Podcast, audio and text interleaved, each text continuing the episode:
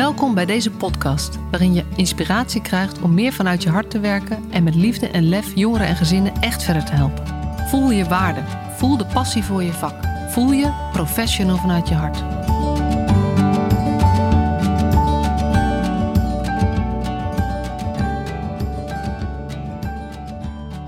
Hij staat op, volgens mij op recording. Ja, gaan we. Welkom uh, weer bij een nieuwe aflevering van de Professional vanuit je hart podcast. En vandaag ga ik in gesprek met Suzanne de Ruig. Welkom Suzanne. Dankjewel Marcia. Om uh, maar even meteen uh, diep in deze podcast te duiken. Ben jij een professional vanuit je hart? Ja, dat denk ik wel, ja. Kan je daar wat meer over vertellen? Um, ik weet wat het betekent als je hart pijn doet als je als professional in de jeugdzorg werkt. En ik weet dat ik voel dat ik een missie heb om de jeugdzorg beter te maken. Dus dan weet ik dat ik uh, professional ben vanuit mijn hart. Ook al weet jij ook dat ik wat commentaar had op deze titel, omdat ik hem ook een beetje soft vind. Maar nu ik jouw verhaal beter ken en wat je ermee bedoelt, denk ik: oké, okay, ja, ik geloof wel dat ik een professional ben die vanuit mijn hart werkt. Oké, nou laten we op dat laatste zo meteen nog maar even verder praten. Dat is heel interessant. Ja. En voor de mensen die jou niet kennen, wie is Suzanne? Ik ben Suzanne, ik ben 43 jaar. Ik werk sinds 2000 in de, ja, met gezinnen. Ik werk eigenlijk nog maar zeven jaar in de jeugdzorg. Daarvoor heb ik altijd met gezinnen gewerkt, met jongeren, multiproblemgezinnen, als maatschappelijk werker, als systeemtherapeut. En zeven jaar geleden ben ik begonnen met een pilotteam om intersectoraal te werken met Jim, jouw ingebrachte mentor. Een jongere die in zijn eigen netwerk iemand mag uitkiezen. Die noemen we Jim en die geven we positie. Nou, sinds die, is het, 2013, um, nee, ben ik eigenlijk met Jim bezig en oprichter van Stichting Jim. En um, zijn we nu een landelijke organisatie die mensen begeleiden in het werken met Jim. Ja, dat is een uh, heleboel informatie voor mensen die nog nooit van, van Jim gehoord hebben. Ja, ja. Om even wat uit te pluizen. Je, zei, je begon met, uh, we, we gingen intersectoraal aan de slag. Kan je er wat meer over vertellen? Ja. Nou, vanwege die transformatie, transitie in de jeugdzorg, dan, toen kwam ik eigenlijk ook voor het eerst pas in de jeugdzorg terecht. Dus toen de, toen de jeugdzorg op de schop moet, dat was mijn eerste kennismaking met jeugdzorg. En instellingen moesten anticiperen op wat de overheid voor doelen had gesteld. Namelijk, het moet allemaal anders, het moet goedkoper, het moet dichter bij de wijk, het moet dichter bij de mens. We moeten demedicaliseren, normaliseren. Een hele handvol. Iedereen die, die kan het te pas en te onpas gebruiken. Wat we ermee bedoelen, ik geloof dat daar de meningen over verdeeld zijn en iedereen heeft daar eigen ideeën over. Maar toen begon ik met dat intersectorale team. En dat is natuurlijk mooi, want de jeugdzorg of gezinnen die meerdere problemen hebben, die kunnen zoveel verschillende organisaties tegenkomen. Dus als je één team maakt waarin je één gezamenlijke caseload hebt, maar daar wel vier verschillende organisaties achter hebt zitten, dat is natuurlijk al heel fijn. En welke, welke sectoren waren dat? Of welke zijn dat sowieso? Dat, uh, dat zijn jeugdzorg, de GGZ, uh, de LVB, hè, mensen met een beperking, en verslavingszorg. Oké, okay. ja. Dus als die vier sectoren samenwerken bij een gezin met multiple problemen, of gewoon meerdere problemen, meer dan één, ja, dan zijn, is dat gewoon een hele handige club mensen uh, met expertise die je nodig hebt om snel en soepel een gezin op één manier te helpen. Ja. Ja, en dat is op zich al heel interessant, want dan krijg je meteen te maken met verschillende culturen van de verschillende organisaties binnen één team. Juist, ja. En toen ik daarmee begon te werken, toen was het voor mij, wat je zegt is heel waar, want ik kwam toen net uit de GGZ en ik had bij gezinnen gewerkt waar jongeren het criminele pad op gingen. Dus wat, hoe kun je systemisch met een gezin, met een jongere werken, zodat zij niet weer de fout ingaan? En toen weet ik nog dat ik daar wegging en ik dacht, ik, ik, ik voelde me heel onmachtig over hoe je daadwerkelijk verandering krijgt bij gezinnen, bij jongeren. En dat, dat je zo versnipperd moet werken, nou ja, daar was ik ook al tegen aangelopen. Dat als je dan een jongere zover hebt dat hij iets aan zijn agressieproblematiek doet, dan moet je drie kwart jaar wachten voordat hij, hè, voordat hij dan kan inschrijven, voordat hij geholpen kan worden. Nou ja, zo, dus dat je samen met elkaar werkt voor één zo'n gezin, dat vond ik heel goed. Ehm, maar ik vond ook zelf dat we als hulpverleners wat te doen hebben. Oké. Vertel. Ik wil zeggen, is dat een bruggetje voor je of niet? ja, ja, ik ben wel heel benieuwd wat jij daar dan, uh, wat jouw gedachten erover zijn. Wat hebben wij als hulpverleners te doen? Ik vind dat wij dat er heel veel op ons bordje ligt, heel veel op onze schouders. En mijn gedrevenheid, ik wil ook van betekenis zijn voor andere mensen. Maar als jij heel veel met onmacht omgaat en met gezinnen die heel veel gedoe hebben, intergenerationele problemen, hè, dus waarin in de familie gewoon bekend is dat af en toe een kind uit huis geplaatst wordt, of als gewoon bekend is dat we altijd financiële problemen hebben, of dat geweld eigenlijk gewoon heel gewoon is. Wat kun je dan nog toevoegen als hulpverlener? Dus ik merkte dat ik die onmacht heel erg voelde. En dat je, ik heb heel lang gedacht dat ik daarom een betere hulpverlener zou moeten worden. Want dan zou ik mensen beter kunnen helpen. En op een gegeven moment kwam dat omslagpunt. Dat ik een soort van inzicht kreeg van oké, ik kan me heel erg niet capabel voelen. Dat kan. Ik kan een uitermate slechte hulpverlener zijn. Ik geloof niet dat ik dat was, omdat ik heel goed contact kreeg met mensen. Maar ik was ook wel ontevreden op de duurzaamheid, wat die hulp opleverde. Of dat ik gezinnen hulp naar hulp naar hulp zag krijgen. En ik dacht, dit moet toch niet de bedoeling zijn? Dus toen ik begon bij het intersectorale team, toen was ik eigenlijk wel een beetje klaar ermee. Ik dacht, als we nu toch die nieuwe transformatiedoelen hebben, als we moeten transformeren, ik heb dat woord opgezocht, ik dacht, wat in hemelsnaam is dat? Waarom gebruiken we niet veranderen? Wat, wat zijn al die termen? Dus ik heb me ook in die veranderkunde uh, verdiept. Ik dacht, als we dat moeten gaan doen, uh, moeten we dan zelf ook niet een beetje transformeren? En inmiddels kan ik eigenlijk wel stellen dat het juist gaat omdat we zelf als hulpverleners moeten transformeren. En het gaat niet om die methodieken, het gaat niet om um, hoe we het allemaal beter op papier krijgen of dat er meer geld bij moet. Het gaat om hoe wij zelf als hulpverleners naar de hulpverlening aan zich kijken en wat wij daarin doen. En wat maakt dat, dit, ja, dat jij zo gedreven bent, hierover bent, zo gepassioneerd? Want je had ook kunnen denken, ja, dit is gewoon niet, weet je, het klopt niet zoals het is opgebouwd. Um, en um, jij hebt eigenlijk gezegd, ja, weet je, ik accepteer niet dat dit gewoon zo gaat. Het moet anders. Wat, wat maakt dat je die gedrevenheid hebt?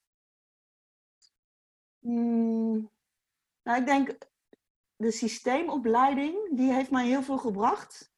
En systemisch denken, dat is denken, wat speelt er tussen mensen? Wat zijn dat voor patronen waarin we gezogen worden? Ook als hulpverlener zelf. Uh, dat heeft mij heel veel geleerd. En ik dacht, die opleiding had ik echt tien jaar eerder willen, willen hebben. Dat, die vond ik zo boeiend. We zijn zo geleerd in problem, problemen denken. Terwijl ik heb niet een probleem, behalve als ik andere mensen ontmoet. Snap je? Ja. Dan heb je pas door. Ja, en dan bedoel je de opleiding tot systeemtherapeut. Ja. Die je gedaan hebt. En, en dat klinkt als, het is een therapieopleiding? Of zou je eigenlijk zeggen, het is eigenlijk vooral een zelfreflectieopleiding als basis waarbij je heel, goed, heel veel leert over jezelf. En vervolgens ook over hoe systemen functioneren. Nee, het is niet een, therapie voor jezelf. Het is echt, ik heb heel erg geleerd hoe hiërarchie in elkaar zit. Hoe groepen mensen met elkaar omgaan. Um, hoe ouders. Um, het, het is een systeemtherapie is een verzameling van een aantal theorieën. Uh, filosofie, uh, de natuurwetenschap. Het is ook, ik kan op een hele wiskundige manier naar gezinnen kijken. Met plusjes en minnetjes. En dan hoef ik, hè, dat doe ik heel vaak, want ik, ik heb zelf wel, ik, ik hield vroeger heel erg van wiskunde. Um, wat ik heel leuk vind is hele breedsprakerige hulpverleners, die kunnen in twee uur over een gezin vertellen. En dan zeg ik, oké, stop, stop, stop, stop. Wil ik allemaal niet weten. Tussen die persoon en die persoon, is dat een plusje of een minnetje? Ja. En tussen die persoon en die persoon, is dat een plusje of een minnetje? En daar haal je net zoveel uit als dat je heel verhalend gaat vertellen. En dan kom je tot eh, de bottom line in hoe een patroon binnen een gezin zich organiseert. En hoe, hoe vader nooit alleen een agressieve man kan zijn, want iemand is agressief binnen een context ten aanzien van mensen. Snap je? En dat vind ik niet. Tuurlijk heb ik er veel van geleerd, omdat je daarna over jezelf gaat nadenken. Dat je denkt: Goh, ik heb mijn partner altijd heel vervelend gevonden in dit en dat. Maar wat doe ik er eigenlijk zelf in? Tuurlijk. En er is ook een blok relatietherapie. Nou ja, Je hebt nog wel een relatie overgehouden na die opleiding. ja, Oh, gelukkig. Het lijkt ook dat relatietherapeuten, ehm, nou ja, goed, dat die niet de beste relatie hebben. Maar ik dacht, het is toch mijn eer te nadat mijn rela- Nee, ik heb een eh 18-jarige relatie. Oh, Dus gelukkig. dat eh, check. Ja. Maar wat mij nog even, eh, eh, ik zit naar je te luisteren en de uitleg wat systeemtherapie is. Maar het, is, het, heet- het raakt ook aan jou, aan jou als persoon. Het, is, het is niet alleen interessante kennis over systemen, want dan, zou die, dan, dan, mis, mis ik die link met jezelf, zeg maar. Want waar zit die dan? Goeie. Nee, dus dat is wel één. Waarom werd ik ten eerste getriggerd? Omdat ik dacht, in de jeugdzorg, wat is er weinig systemische kennis? Dat viel me op. Dus in de GGZ lopen systeemtherapeuten rond, in de jeugdzorg niet. Terwijl we moeten transformeren. We moeten, we moeten minder labeltjes gaan uitdelen en we moeten meer normaal doen. Maar eigenlijk is de jeugdzorg heel erg lineair. Dus ehm, er wordt weinig gekeken naar een gezin, maar de, de jongere, het kind komt in beeld. Dat is niet heel systemisch gekeken, dat is niet heel relationeel gekeken. Maar goed, toen dat intersectorale team, toen ging ik wel kijken hoe zitten we er eigenlijk zelf bij. Want het doel was dat we ook met iemand uit het netwerk van een jongere, zelf gekozen door een jongere, zouden gaan samenwerken. Met die vier sectoren aan tafel, jij zei het al, vier culturen aan tafel. Toen dacht ik, wat gebeurt hier? Als wij gelijkwaardig met iemand uit het netwerk moeten samenwerken, ik vond dat er weinig gelijkwaardigheid was tussen deze vier organisaties aan tafel. En inmiddels had ik, denk ik, iets van 17 jaar ervaring. Ik had in verschillende teams gewerkt. En toen ben ik op een gegeven moment gewoon van mezelf uitgegaan. Ik dacht, wat heb ik altijd gemist? Wat vond ik altijd fijn? Ehm, en ik dacht, als we hier iets nieuws gaan doen, dan moeten we ten eerste ons allen zelf prettig en veilig voelen. Anders gaat niemand iets nieuws willen proberen. Is dat voor jou, weet je, dat is best wel een mooie stelling. Voordat je iets nieuws gaat proberen, moet je je veilig voelen, verbonden voelen, gelijkwaardig voelen. Geldt dat altijd, denk je? En nu, ik kan nu zeggen, dat wist ik toen niet. Nu weet ik, dit is gewoon een visie op veranderen. En het gaat over veranderen binnen organisaties, maar eigenlijk gaat het ook over veranderen binnen de gezinnen waar we werken. En hoe veranderen mensen? Ieder mens wil veranderen wanneer er sprake is van drie fundamentele eh, zekerheden. En dat is, je moet je autonoom kunnen voelen, competent en in verbinding. En dat, dit is die zelfdeterminatietheorie van Daisy en Ryan. Ja. En dit is de, de bouwsteen waar Jim op gebouwd is. Ja. Maar het is ook een bouwsteen voor hoe we veranderen. Het is ook een bouwsteen voor als ik training geef over Jim, dan moet ik ook zorgen dat dat in, dat, ehm, in die training zit. Dus als ik zorg dat mensen zich niet competent voelen, geef ik eigenlijk niet een goede Jim-training. Ja. En dit is niet een loos voorbeeld. Ik denk dat dit wel eens gebeurd is. Omdat het gewoon heel moeilijk is om consequent en congruent alles daar te doen, maar ook hier te doen. Snap En je? daar en hier? Ja, tussen jou en mij, tussen ik en een groep, maar ook tussen een hulpverlener en een gezin.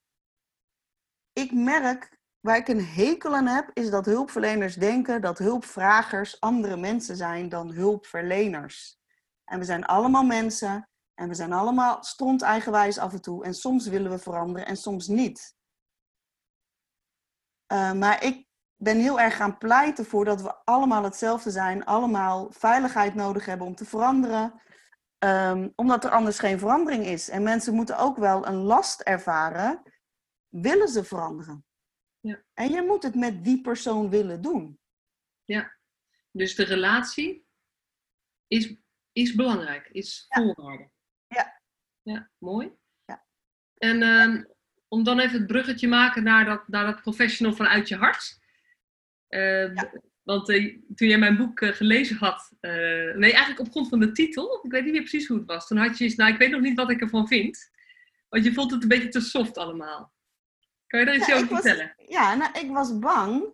En nu komen onze missies bij elkaar. Maar ik dacht, waar ik een hekel aan heb, is dat hulpverleners of men, niet hulpverlener persoonlijk, maar dat de, de hulpverlening, de professionele sector denkt, wat ik ook dacht persoonlijk, als wij maar betere zorg leveren, gaat het beter met die mensen die hulp vragen.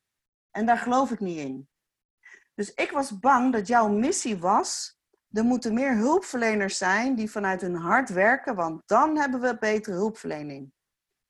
En daar geloof ik dus niet in. Dat is volgens mij een kronkel in je hoofd die ik herken, maar die ik niet, die ik niet meer herken als werkend. Ja, dus, dus je zegt eigenlijk, ehm, hulpverleners hoeven geen betere hulpverlener te worden. Niet in de zin van, ga maar meer geven. Ja, dat bedoel ik. Ja, Om het even zo plat mogelijk te maken. Het gaat niet om dat jij meer geeft. Het gaat eigenlijk, en, en dat was eigenlijk omdat het nou ja, helemaal wat meer liefde. Ik weet dat je op dat Ja. woord helemaal een beetje afgehaakt. Dat je dacht, ja, gaan we weer zo eh, allemaal die eh, cliënten omarmen vanuit onze eh, hooghartigheid, zeg maar. Ja. ja, en ga je betaalde liefde geven. Laat dat aan de Jim, snap je? Ja, Er zijn mensen die om een gezin heen staan, om jongeren heen staan. En als die er niet zijn, zoek ze dan potverdorie. Doe je best, maar ga het niet zelf doen. Dus ga niet zelf die liefde geven, maar zorg, faciliteer het. Ja, ja. En dat was inderdaad waarvan ik dacht, oei, als je dat bedoelt, ja, dan ben ik het niet met je eens. Maar dat bedoelde je niet. Nee, precies. Maar goed, dat is, wat dat betreft zitten ook natuurlijk altijd veel lagen in een boodschap en in een verhaal en in zo'n term. Ehm, net zoals een Jim, weet je, om dat echt uit, goed uit te leggen wat dat precies is en wat dat precies betekent, hebben we ook veel meer tijd nodig. Dus Ja. waar, het, waar, het, waar het heel erg over gaat, volgens mij, is dat je niet de plek inneemt van iemand in het netwerk, omdat jij nooit het netwerk kunt zijn van of het nou een jongere is of een ouder of wie dan ook. En dan is Jim is, is, het, is de naam die je eraan gegeven hebt, zeg maar. En dat is een, ik weet niet of mag ik het een methodiek noemen? Of het is meer dan een methodiek, maar Het is een aanpak, het is een benadering. Ja. Want de methodiek suggereert dat het eh, nou ja, heel geprotocoleerd is. Ehm, en als je dit niet doet, dan doe je het fout. En dat is het niet, omdat het dus ook dat relationele aspect in zich heeft. en dat het, heel, het moet heel erg op maat zijn. En de ene, bij het ene gezin, bij de ene jongere pakt het heel anders uit dan bij de ander. Ja, dus het begint simpel. Hè? Je vraagt aan een jongere, wie vertrouw je, waar ga je naartoe als je het moeilijk hebt? Wie wil je betrekken bij wat we nu aan het doen zijn, bij dit traject? Ja. Nou, en als die persoon dan iemand noemt, ga je daarmee samenwerken. Ja. Alleen hoe dat uitpakt en wat de problemen zijn en in welke context er gewerkt moet worden, of welke doelen, of er kan hechtingsproblematiek spelen, er kan al een uithuisplaatsing gaande zijn, er kan geweld spelen bij ouders. Dus dat, het gaat erom dat je ten eerste die autonomie bij de jongeren laat van jij mag iemand kiezen. En je zorgt dat de jongere in verbinding staat met iemand. En zo'n natuurlijke mentor, iemand die er is, iemand die er al was en iemand die zal blijven. Ja, dat is natuurlijk de transformatie op zich. Ja. Dicht bij huis, normaliseren. Alleen wij als hulpverlener moeten dan niet die persoon in de schaduw gaan zetten. En dat is wat hulpverleners vaak doen. Doordat ze zichzelf belangrijk maken of zelf heel graag een klik hebben met de jongeren. Want als ik een klik heb, dan kan ik beter helpen. En dan zeg ik, nee, je hebt een klik nodig. ehm, maar je focus moet ergens anders liggen. Ja, ja, precies. En dat is iets waar wij, naarmate we elkaar beter leren kennen, ook achterkomen dat we juist in dit stukje hetzelfde bedoelen. Maar het is zo Ja. moeilijk om het, om het heel kort te omschrijven. Ja. Dus eh, ja. Ja. En ehm, waar ik even zit te denken, je zegt van ja, de jongere moet kiezen wie die wil betrekken bij zijn proces. Hoe, en ik denk dan meteen, en die ouders dan? Weet je, jongeren is, is dat een jongere een eigen mentor kiest. Maar eigenlijk zou dat ook voor ouders zo moeten slash kunnen werken. Als je eigenlijk dat vertaalt. Ja, absoluut. Je bedoelt, ouders hebben toch ook een steunfiguur nodig? Ja. Ja. Ja. Ja. Kijk, je hebt natuurlijk je hebt steunende mensen, je hebt netwerk, je hebt ehm, maatjes en je hebt een gym. En ik vind het allemaal wat anders. Ik vind een gym heel goed omdat die nu past in hoe we nu de jeugdhulp hebben opgetuigd. En één aspect daarvan, waarom ik het goed vind, is dat veel jongeren nu aangemeld worden voor hulpverlening, wel als identified patient worden aangemeld. En je Dus- bedoelt daarmee, jij, er is iets mis met jou, jij moet gerepareerd worden. Ja, dus de jongere gaat niet naar school, of de jongere heeft iets geflikt, of de jongere luistert niet, of bloot te veel. En daar wordt dan hulpverlening op gericht. Ja. Even heel zwart-wit hoor. Ja. En dan vind ik het als eerste stap heel goed om die jongere uit dat verdomhoekje te halen, om ten eerste te zorgen dat hij daar niet alleen staat. Ja. En die Jim lost het probleem niet op, maar die zorgt wel dat die jongere minder ehm, als zondebok wordt gezien. En dus die JIM kan fungeren als ten eerste steunpilaar voor de jongeren. Maar later in een traject, of tuurlijk, ouders mogen ook een JIM. Alleen bij die JIM gaat het erom dat je die ook positie mag geven. Omdat soms een jongere te jong, te boos, te bang is om zijn eigen stem te gebruiken. En dan heb je een volwassen stem, gekozen door de jongeren, die echt vanuit het perspectief van de jongeren mee kan praten met ouders en hulpverleners, juist als er zoveel aan de hand is. Ja, en nu ik daar zo over naast te denken, gun ik eigenlijk de onmachtige, boze, soms psychiatrisch zieke, verslaafde ouder misschien ook wel dat er zo iemand naast hem of haar staat in zo'n proces. En niet alleen een jongere. Ja, nee, zeker, absoluut. Dat daar, nou ja, dat is een. Maar denk- kan je voorstellen dat daar dus wel andere vaardigheden van professionals voor verwacht worden? Ja, daar, daar begonnen we natuurlijk mee. Hè? Ja. Dat is ook, eh, eh, eh, want wat, wat, moet, wat moeten professionals veranderen? Als je het heel grof zegt, waar, waar komt het dan op neer? Ik denk dat de term hulpverlener al een, een heel veel verkeerde associaties in zich heeft. Ik denk dat ik zie een hulpverlener in de getransformeerde versie. Hè? Dus dat kan iemand niet alleen, maar organisaties, de sector, alles en iedereen moet transformeren, zodat we met elkaar een nieuw systeem neer kunnen zetten. En binnen dat systeem denk ik dat een hulpverlener faciliterender zal moeten zijn. Faciliteren in dat de ander kan en wil veranderen. Dus afwachtender betekent dat. En Ja, meer, proces, je, begeleidt een proces, denk ik.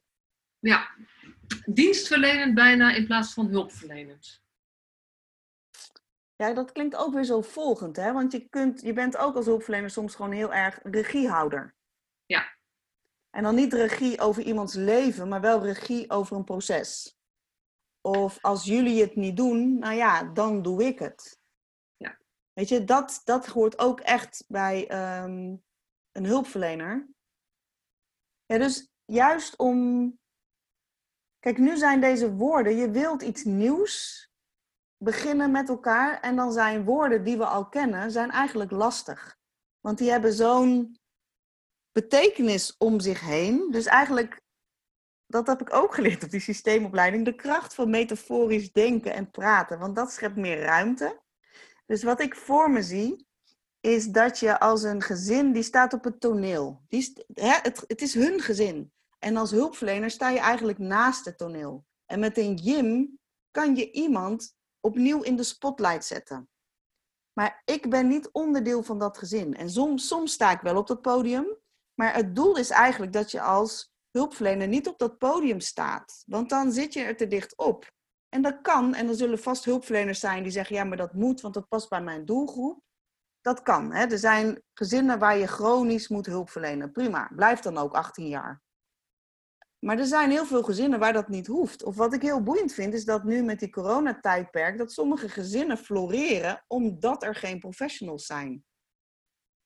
En dat is natuurlijk boeiend. Waar ligt dat aan? Hoe komt het dat sommige mensen nu in één keer wel dingen doen, of anders doen, of beter kunnen, nu ze niet een professional over de vloer hebben? is toch boeiend? Ja. Ja, het is een hele interessante puzzel. Ja. Ik heb daar ook wel mijn gedachten uh, over, zeg maar. Weet je, alles wat wij doen, alles wat we overnemen, als wij een stap naar voren zetten, gaat iemand anders ook in de achteruit. Dat, dat is Ja, natuurlijk precies. systemisch denken. Is dat je ziet, alles wat jij doet, heeft effect op wat de ander doet. Ja. En als je dus iets wil veranderen, zo sta ik er zelf ook altijd in, is het het makkelijkst om niet alleen te denken over wat die ander moet veranderen, maar wat moet ik anders doen, zodat ik een andere reactie oproep. Ja. En begint het dus altijd bij de professional. Ja, mee eens. Het begint en het eindigt met de professional. Want wij framen hoe de zorg is. En wij zorgen voor hoe je interacteert. Weet je, alles is relationeel. Dus Ja. wij moeten een overzicht. Want je moet overstijgend kunnen denken. Om dat toneel waar het plaatsvindt, waar sta jij in dat toneelstuk? Sta je ook op het podium? Kun je ernaast staan? Of Ja. waar sta En je? Dat eh, roept ook vragen op met hoe voelt het als je naast een podium staat? Mhm. Hoe is dat voor jou? Wat, wat doet dat met je? En eh, Ja. wat doet het met je, de zekerheid die je voelt over je, eh, over je professionaliteit of zo? Heeft dat daar invloed op? Ehm, welke positie wordt er van je gevraagd? Ja. Dus het vraagt ook wel veel gewoon naar jezelf kijken en, en hey, wat, wat gebeurt er dan? In, Ja. in het totaal, in het systeem, maar ook bij jou. Ja, en dat zijn vragen die volgens mij continu blijven. Eh, Ik ben nu, ik weet niet hoe het met jou zit, maar ik werk nu 20 jaar met gezinnen. En ja, ik dacht tien jaar anders over dingen. En ik ken nu mezelf weer een beetje beter. En dat ik denk, oh, daar trigger ik op. Of, snap je? Je kent jezelf beter. Wat is je nieuwste inzicht over jezelf? Ehm, ja, dat, ik, ik heb ook gevoeligheden. En ik, ehm, Toch wel. Ja, toch bent wel. wel mens, gelukkig. Ik ben een enorm mens. ik heb geleerd, het is niet favoriet bij mij, want ik heb dus ook geleerd wat mijn eigen coping is. En dat is laten zien dat ik niet heel gevoelig ben of niet dingen binnenlaat, maar eigenlijk ben ik ehm, ja, heel gevoelig, ook voor meningen van anderen. En dat mijn kracht ligt om dat te durven zeggen. Dat heel veel omgaan met onmacht of met moeilijke situaties maakt dat je een harnas moet maken om je heen. Dat heb ik ook gedaan, want ik heb met heel veel moeilijke gezinnen gewerkt. Ehm, ik heb een bloempot naar mijn hoofd geslingerd gekregen van een boze stiefvader die de boodschap die ik kwam brengen niet zo fijn vond. Ja. En hoe moeilijk is het dan om niet continu een harnas aan te hebben? Alleen ik heb gemerkt dat ik moet gaan verwoorden wat ik voel, wat ik merk, omdat er dan openheid komt op tafel. Bij die andere mensen, maar ook bij collega's. Ja.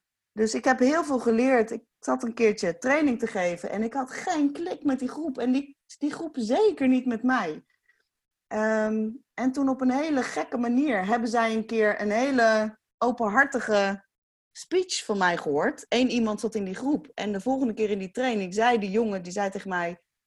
Suzanne, jij hebt toen daar en daar dat verteld. Waarom heb je dat hier niet verteld? En Ja. toen dacht ik, die vond ik moeilijk. Want toen dacht ik, wij vinden elkaar niet zo leuk.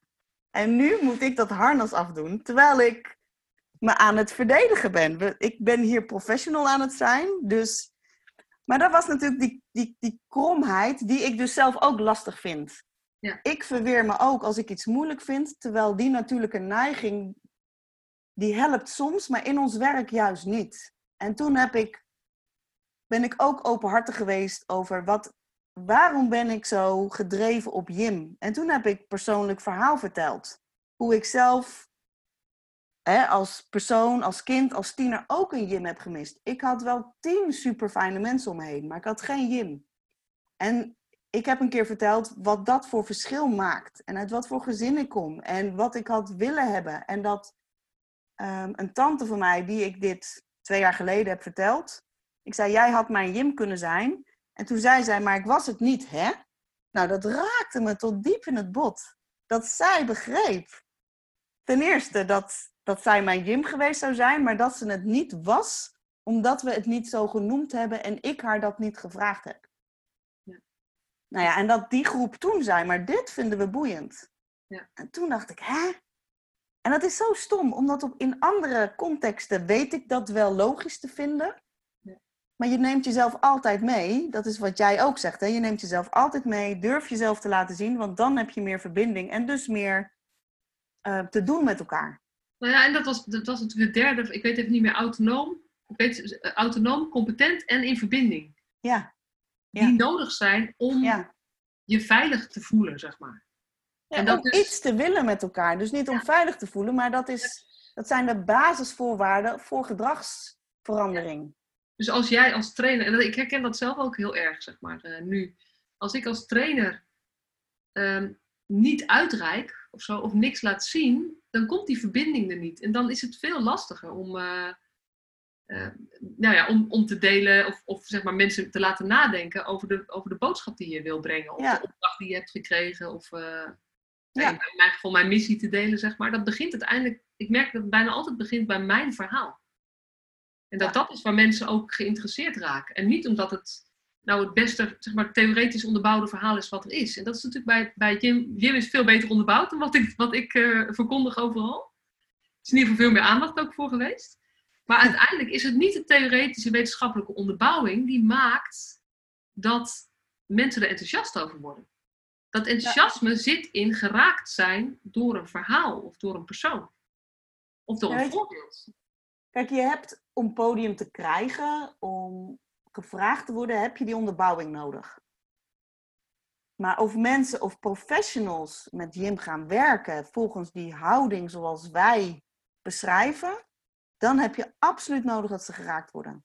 Want slechts met een onderzoek of een boek of een factsheet veranderen mensen niet. Dan denken ze, oké, prima, next. Ja.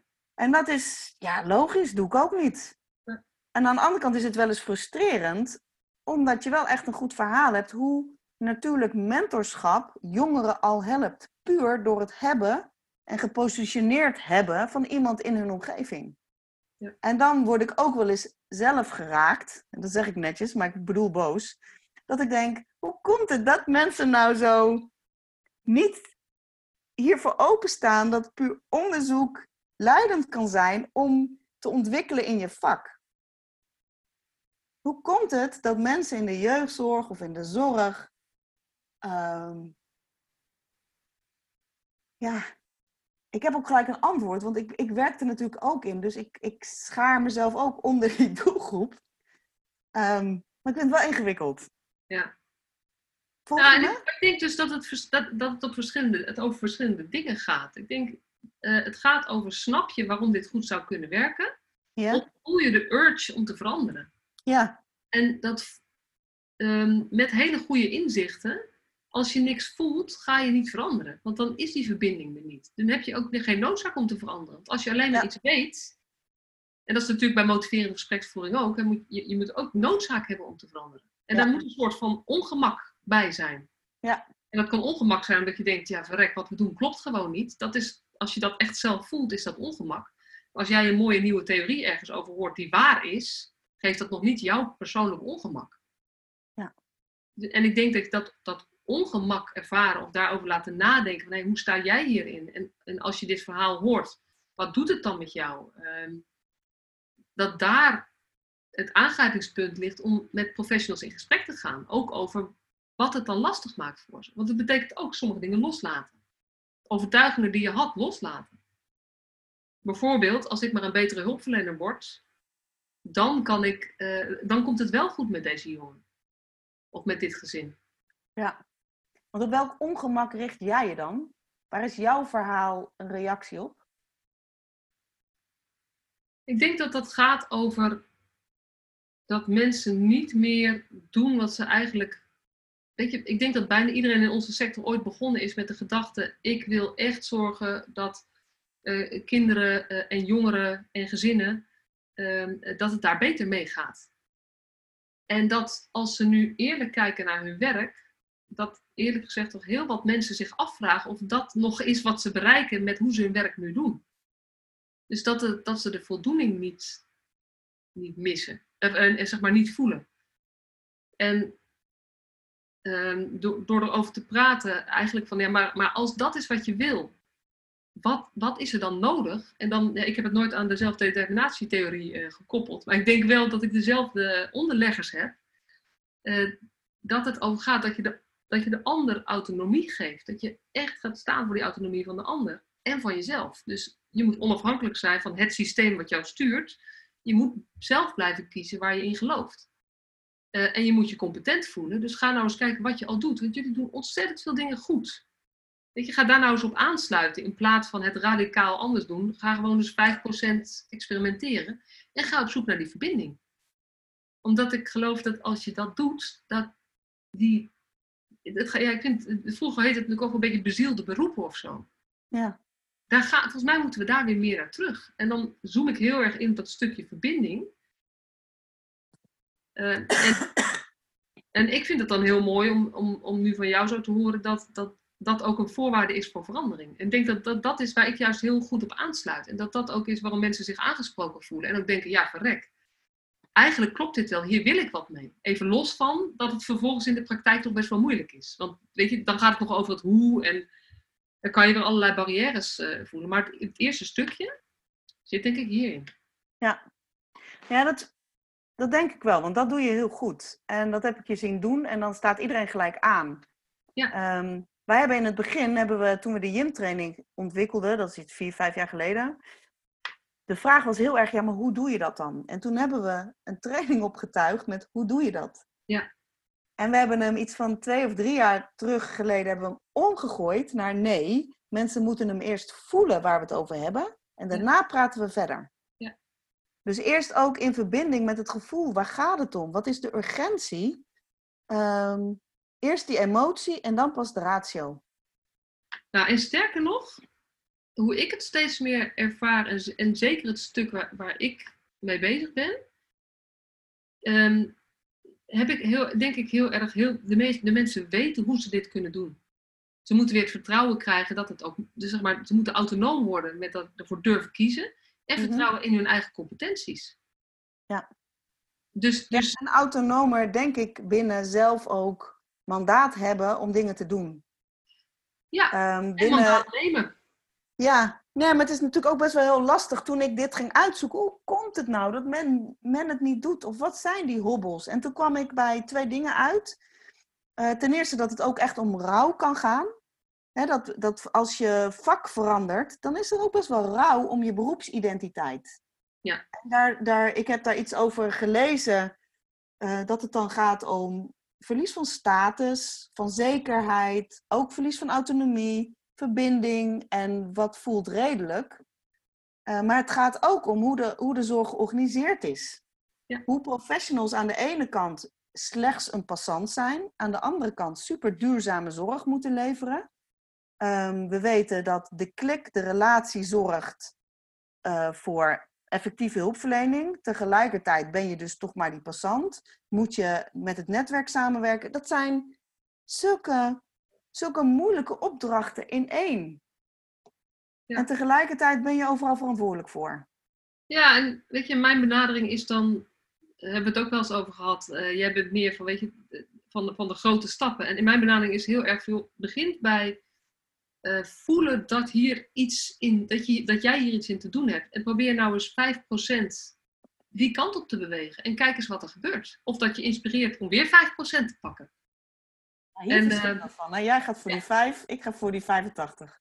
Ja, en ik ook wel. Maar dan, uh, zeg maar, stapsgewijs. Want ik geloof 5 dat... bij 5 bij 5. Ja, ik geloof namelijk dat, dat um, op, een, op deze andere manier gaan werken is ook eng dat is ook anders. En dan, heb je inderdaad met die andere beroepsidentiteit en alle rollen die je hebt, is best moeilijk. Dus het helpt ook om het niet te groot te maken. En eigenlijk is mijn boodschap heel vaak voor ik, ik geloof dat jij hier gewoon echt dingen in kunt. Dan zeggen mensen wel eens, ja, maar jij praat er zo makkelijk over. Dan zeg ik, ja, ik, ik sta niet in die praktijk. Kun jij hier 5% uithalen waarvan je denkt, dat kan ik toepassen? Ja, dat lukt wel, 5%. Oké, ga dat eens doen. En dat geeft mensen, weet je, dit is dat competentie benadrukken. Dat, dat mensen echt wel. Ik heb zoveel vertrouwen in de, in de, eh, in de professionals ook. Maar we, maar we moeten ze wel helpen om het zelf weer klein te maken en terug te brengen naar hun menselijke maat. In plaats van eigenlijk van hen te verwachten dat ze eh, de cultuur in de sector ombuigen. Want dat lukt hen natuurlijk ook niet.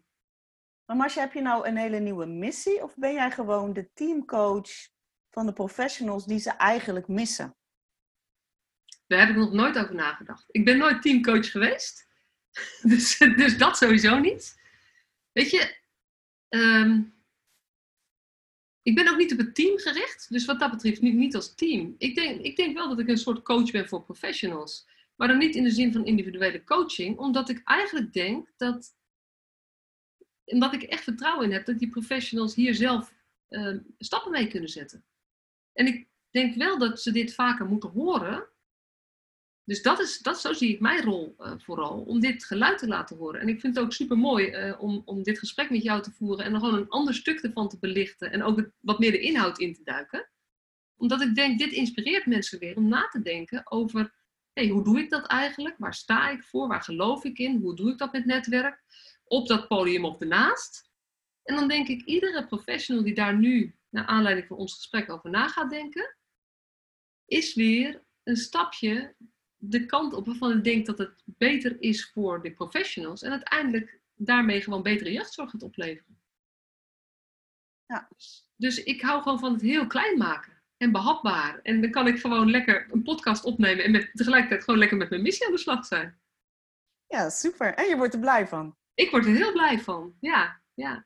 Wat is nou het grootste compliment die je voelt of ervaart in je werk? Oeh.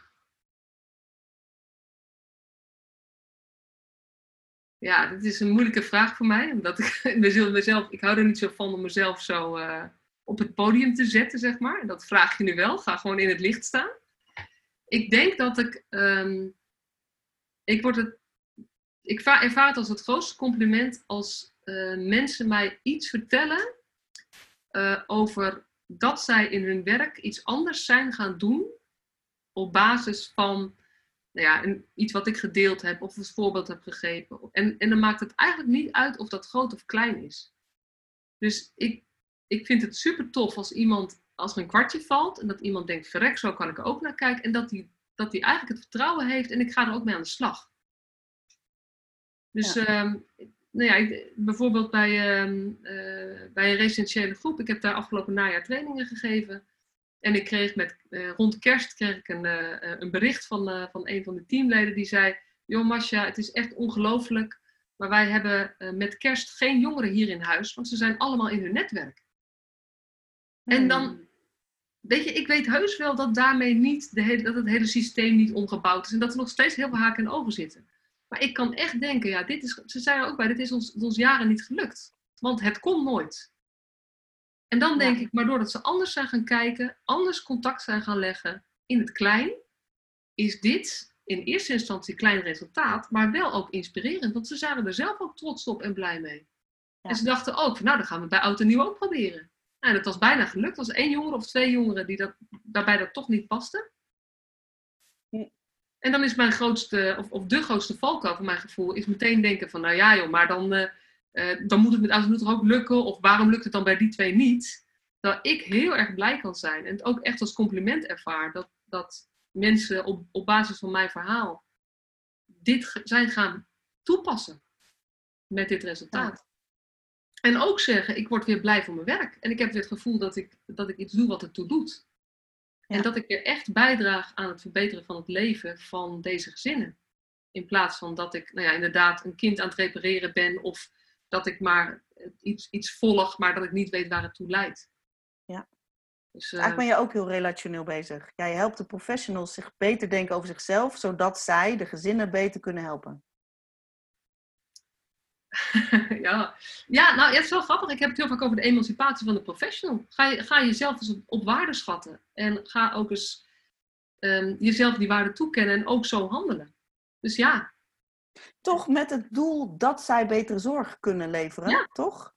Nou, en dat ze zelf gelukkiger worden. Mm -hmm. dat ze meer voldoening ervaren. Dus het is echt voor mij allebei. Het is en een, een blijere professional. Ook, weet je, en het, is, en het is ook daarmee volgens mij betere zorg. Volgens mij hangt En als het, als het alleen de blijere professional is en niet betere zorg, doe je het daar dan ook voor? Nee, Oké, dus er is wel een link. dat is absoluut een link. eh. Maar het is niet alleen maar betere zorg. Want dan heb ik het veel meer over het hoe. Dus het- ik ik ga echt over die, die verbinding tussen, weet je, als we die professionals helpen om meer die plek te pakken. En nou ja, dat, dat is natuurlijk iets waar jullie heel erg mee bezig zijn. Ehm, hoe positioneer je dan en hoe doe je dat in zo'n krachtenveld? Ja. Ehm, dan denk ik dat ze gewoon ook minder overspoeld worden door eh, alle ingewikkeldheden van ons werk. Want het is gewoon ontzettend lastig soms om eh, eh, met deze systemen te werken. Ja. En in deze sector, in deze tijd. Nou, dat vind ik wel mooi. Waar we het eerder ooit over hadden, is dat waar jij het over hebt eigenlijk, hoe neem je positie als hulpverlener binnen de jeugdhulpverlening of binnen een gezin, binnen de zorg. En dat het werken met Jim gaat en hoe geef je positie aan mensen. Ja. En dat is natuurlijk, ik vond het een mooie, hè, als je in één zin kan zeggen wat je doet, hou ik van. Dus je moet eerst weten welke positie je zelf hebt om andere positie te geven. En dat is waar die transformatie voor mij ook om gaat. Als we met het netwerk werken, iedereen zegt we werken met netwerk, maar als jij niet weet waar jij van bent, hoe kun je met anderen samenwerken? Of hoe kun je die mensen positioneren als je het niet eens van jezelf weet? Ja. Dus wat ik van jouw missie begrijp, is jij helpt mensen beter begrijpen wat hun eigen positie is. En om die ook te nemen en daarin goed te staan. Ja, en weet je, en voor mij is dat dan de samenvatting geworden van hoe ben je professional vanuit je hart? Hoe krijg je die verbinding met je eigen hart weer? Mhm. En hart is, dit is gewoon de term geworden, maar dat is wel wat ik mee bedoel. Wie ben je? Waar geloof je in? Wat vind je belangrijk? Waar kom je vandaan? Waar zitten je pijnlijke punten? Waar trigger je op? Dat is allemaal pakketje wat bij jou hoort. En dat moet je mee leren dealen. Om goed de ander verder te kunnen helpen. En zoals jij zegt, een andere positie te kunnen geven. Ja. Ja. Nou, ik vind het eh, een hele mooie afsluiter van een heel mooi gesprek, eh, Suzanne. Is er nog iets eh, ehm, niet aan bod gekomen? Of wil je nog graag iets als laatste woord nemen? Zeggen? Nee, ik denk dat we veel besproken hebben. Ja, denk ik ook. Ja. Dankjewel voor deze ontmoeting. En dit gesprek gaan we zeker nog voortzetten. Is goed, Masha. Jij ook bedankt. Dag. Doei! Yes. Stop recording. Superleuk dat je weer luisterde naar deze podcast. Dankjewel. Nog even kort een paar belangrijke dingen. Ten eerste, het is mijn missie dat de jeugdhulp weer een sector wordt waarin bevlogen, liefdevolle professionals jongeren en gezinnen echt verder helpen. Daarom maak ik deze podcast voor jou. Wil jij deel uitmaken van deze beweging van Professional vanuit je hart, waarin professionals elkaar steeds opnieuw inspireren? Begin dan met het lezen van mijn boek. Je kunt de eerste hoofdstukken helemaal gratis lezen. Ga naar professionalvanuitjehart.nl slash boek. Ten tweede, wil je alle podcastafleveringen overzichtelijk onder elkaar? Abonneer je dan op deze podcast. Klik in je podcast-app op de button subscribe of abonneren. En elke keer als er een nieuwe podcastaflevering gepubliceerd wordt, ontvang je automatisch een berichtje. Ten derde, ondersteun je mijn missie? Geef me dan een review via je podcast-app, bijvoorbeeld iTunes of Spotify. Op die manier kan ik nog meer professionals bereiken. En ken je een collega voor wie deze podcast ook interessant is? Dan zou het super zijn als je hem of haar de podcastaflevering doorstuurt. Bijvoorbeeld door de link te kopiëren via Spotify. Ik vind het altijd heel leuk om berichtjes te ontvangen van luisteraars om te horen wat je van een podcast vindt, of als je misschien vragen of suggesties hebt. Of als een aflevering je een bepaald inzicht heeft gegeven of er iets in beweging is gekomen. Stuur me dan even een berichtje op masha.professionalvanuitjehart.nl via de website of stuur me een connectieverzoek op LinkedIn.